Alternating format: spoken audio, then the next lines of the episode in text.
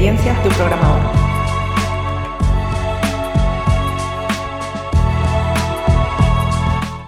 Sentido común y equipos multidisciplinares son elementos clave de proyectos tecnológicos que de verdad pueden ayudar a los usuarios.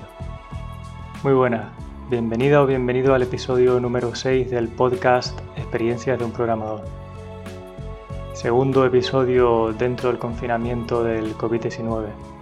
Estoy grabando este episodio en marzo de 2020, el día 29. Sentido común para entender el contexto en que estamos y las consecuencias de nuestras acciones. Y equipos multidisciplinares porque los técnicos por lo general somos terriblemente incultos e ignorantes cuando se trata de humanidades, de historia, de psicología, sociología. Y encima vivimos en una burbuja donde hay muchísima demanda de empleo y sueldos muy altos. Es decir, estamos generalmente bastante lejos de muchos sectores de la población. No es desde este punto de vista, de esta situación de desconexión, de donde vamos a ser capaces de ayudar a la población con nuestras apps. Y es que en esta crisis en la que estamos viviendo están saliendo apps como Zetas que a parece ser tienen la buena voluntad, el propósito de ayudar a la gente, que necesita ayuda, en este caso los más vulnerables.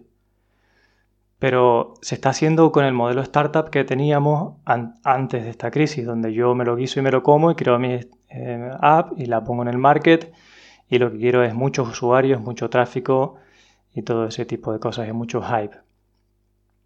Este no es el modelo, este no es el momento de aplicar el modelo startup para convertirnos en héroes ni en protagonismo. Estamos en pleno confinamiento del COVID-19 y si de verdad lo que quieres es contribuir, necesitas trabajar en equipo, informarte bien y contar con los colectivos que de verdad están siendo claves en esta situación. Los sanitarios, los cuerpos de seguridad del Estado, psicólogas, psicólogos, trabajadores sociales, repartidores, transportistas, personal de los supermercados, los verdaderos héroes de las crisis pasan desapercibidos porque su espíritu altruista de entrega está por encima de su ansia de fama y protagonismo. Así que yo particularmente miro con bastante recelo esas iniciativas que parece que son los salvadores, los superhéroes de la crisis en la que estamos viviendo. Dentro de estas aplicaciones que están saliendo como, como setas, hay unas cuantas que están intentando conectar a personas que tienen necesidades como hacer la compra. Y el propósito parece bueno, pero es que ya están habiendo robos aprovechando esa información. Estamos en tiempos que son muy similares a los de guerra. En algunas veces en los medios se dice que estamos en una situación de guerra. Y en las épocas de guerra siempre hay gente que aprovecha para cometer crímenes, porque les resulta más fácil. Entonces cuando estamos en una situación tan delicada y tenemos personas que ya lo están pasando muy mal, el ponerlas todavía, exponerlas a un peligro mayor, sin exponiendo sus datos sin ningún tipo de filtro a cualquiera, puede causar muchísimo daño. Y esto es muy importante que lo entendamos. Que a lo mejor queremos tener toda la intención buena del mundo, pero lo que vamos a conseguir es causar mucho daño. Porque no tenemos ni idea, no hemos contado con nadie, solo es un grupo de informáticos que han decidido hacer no sé qué y usar el modelo startup. Y señores, no estamos en ese momento, este modelo no es para eso y no aplica.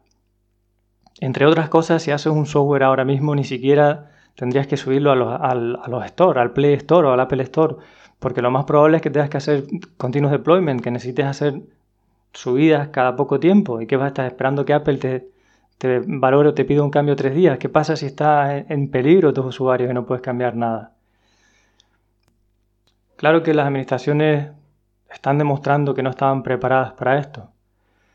Claro que son muy lentas, están reaccionando cuando ponen software ya muchísimo después de lo que lo ha hecho Corea del Sur o cosas así, pero es la estructura que tenemos y son los que, tanto administraciones como organizaciones que llevan años trabajando para las personas que más lo necesitan o más vulnerables o en riesgo de exclusión, personas discriminadas, que, están bajo el umbral de la pobreza, como puede ser Cruz Roja o Caritas o Médicos Sin Fronteras. esas organizaciones que llevan años son las que ahora tienen más conocimiento sobre cómo hay que actuar, no cuatro informáticos que se juntan a desarrollar un software para no sé qué. Y claro que esas organizaciones tienen sus deficiencias, pero tienen mucho conocimiento y cualquier cosa que hagamos, si es para ayudar, tiene que ser consensuada con esa gente.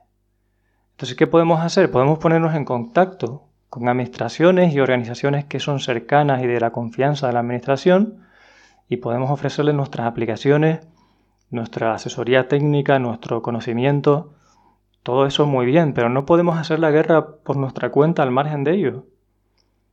Simplemente si ahora se te ocurre en un barrio donde ya hay mucho desempleo y, y ahora encima con lo que van a tardar en pagar el paro se va a poner mucho peor, se te ocurre geolocalizar las casas donde hay gente que está infectada del COVID, eso puede provocar que esa gente le ataquen con violencia, que le discriminen todavía más, que le estigmaticen.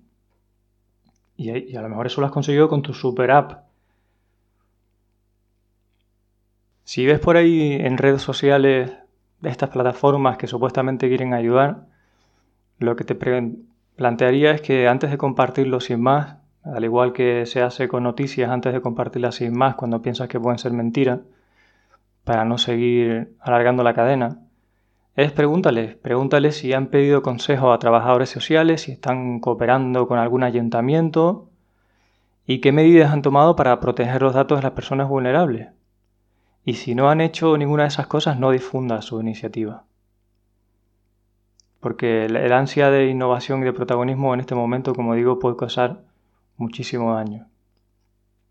Y si toda esta situación te ha supuesto un despertar frente a lo mal que funciona la administración, el politiqueo, lo poco resiliente y solidaria que era la sociedad en la que hemos vivido hasta ahora, está bien, ese despertar te puede servir para ayudar a construir la, sociedad del futuro, en el medio, largo plazo. Es un buen momento para pensar cómo poner tus habilidades tecnológicas y tus habilidades interpersonales para construir esa sociedad del futuro.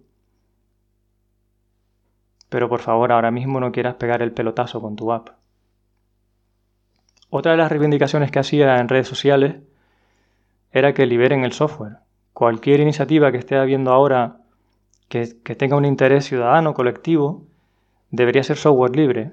Y alguna gente me malinterpretó como que yo estaba diciendo que todo el software que cualquiera haga debe ser software libre. Y no, porque siempre trato de que hablemos de un contexto concreto, de que discutamos desde el mismo contexto y que las discusiones no sean sí o no categóricamente siempre nunca, porque sí es muy difícil ponerse de acuerdo. Entonces yo voy a evitar tener conversaciones de software libre sí para todo siempre o no nunca jamás son comunistas y es lo peor del mundo, que son habitualmente los frentes en los que se suele discutir el tema del software libre. Cuando queremos poner un, software al servicio de los demás, hacerlo libre tiene muchísimas ventajas. La primera es que se puede auditar ese software y se puede ver si hay algunos problemas de seguridad, por ejemplo. Es más fácil la seguridad, hacer un sistema seguro cuando es visible lo que hay que cuando es oscuro y no mucha gente puede verlo. Al final, cuando la gente quiere atacar el sistema, las personas que saben de atacar un sistema o que saben de seguridad, lo van a tumbar. El hecho que tú no hayas querido liberar el código no lo va a hacer más fuerte. Esto es una discusión en seguridad muy típica si es más seguro porque lo oculto o porque lo abro. Generalmente es más seguro porque lo abre.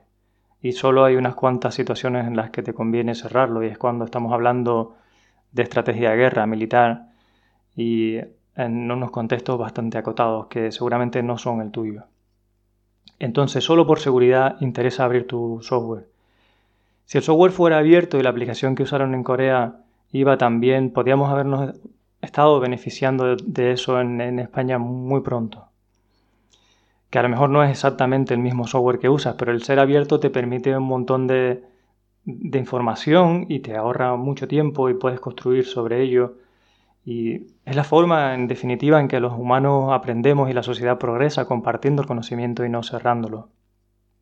Que esto no significa que no haya modelos de negocio, que, que los hay muchísimos, donde no debes abrir tu software. Si tienes un software como servicio en la nube para no sé qué y es tu producto, bueno, no tienes por qué abrirlo, aunque también hay modelos de negocio que funcionan muy bien donde el software es abierto y tú cobras por el servicio. Pero si estamos hablando de un, un proyecto que tiene el objetivo de ayudar a la ciudadanía, que es para todos, que es para la sociedad, ese software debe ser abierto. Y sobre todo cuando es la administración pública la que lo paga, porque eso lo pagamos todos los contribuyentes. Así que mm, para mí es indignante que todos esos millones de euros que se gasta la administración en software hecho casi siempre por grandes empresas no sea abierto, que no esté en repositorios públicos. Que no te digo que esté en GitHub, que esté en el Git público de la administración pública, pero que sea código abierto. Si lo estamos pagando todos, ¿por qué no es código abierto? Bueno, yo hablando con algunas administraciones, sí que me comentan cosas sobre por qué no lo abren, en el sentido de que a veces tienen vergüenza, ¿no? De que, mira, es que no lo tenemos todavía todo lo bien que nos gustaría, y entonces nos da vergüenza mostrarlo, estamos mm, preparando a ver si la documentación se mejora. Bueno, es comprensible, pero abrir un software no significa que tienes que abrirlo cuando sea perfecto, porque el software perfecto no existe. Todos escribimos código que es mejorable. Cuando abres código tuyo de semanas atrás, te das cuenta que es mejorable. Nadie escribe código perfecto. Entonces, si abres código y alguien lo critica porque no es perfecto, pues será su problema. Pero habrá mucha gente que podrá contribuir y si de verdad lo quiere mejorar, puede hacer un pull request, es decir, puede hacer una contribución a ese proyecto de software libre. Cuando uno escribe software abierto, software libre de código abierto, tiene que escribirlo pensando en que otras personas lo van a potencialmente lo van a leer. Entonces tiene que escribirlo no solo para sí mismo y para la máquina, sino para otras personas. Y lo que pienso yo es, ¿no sería fantástico que todo el mundo escribiera siempre el código como si supiera seguro que otras personas que no son sí mismas lo van a leer?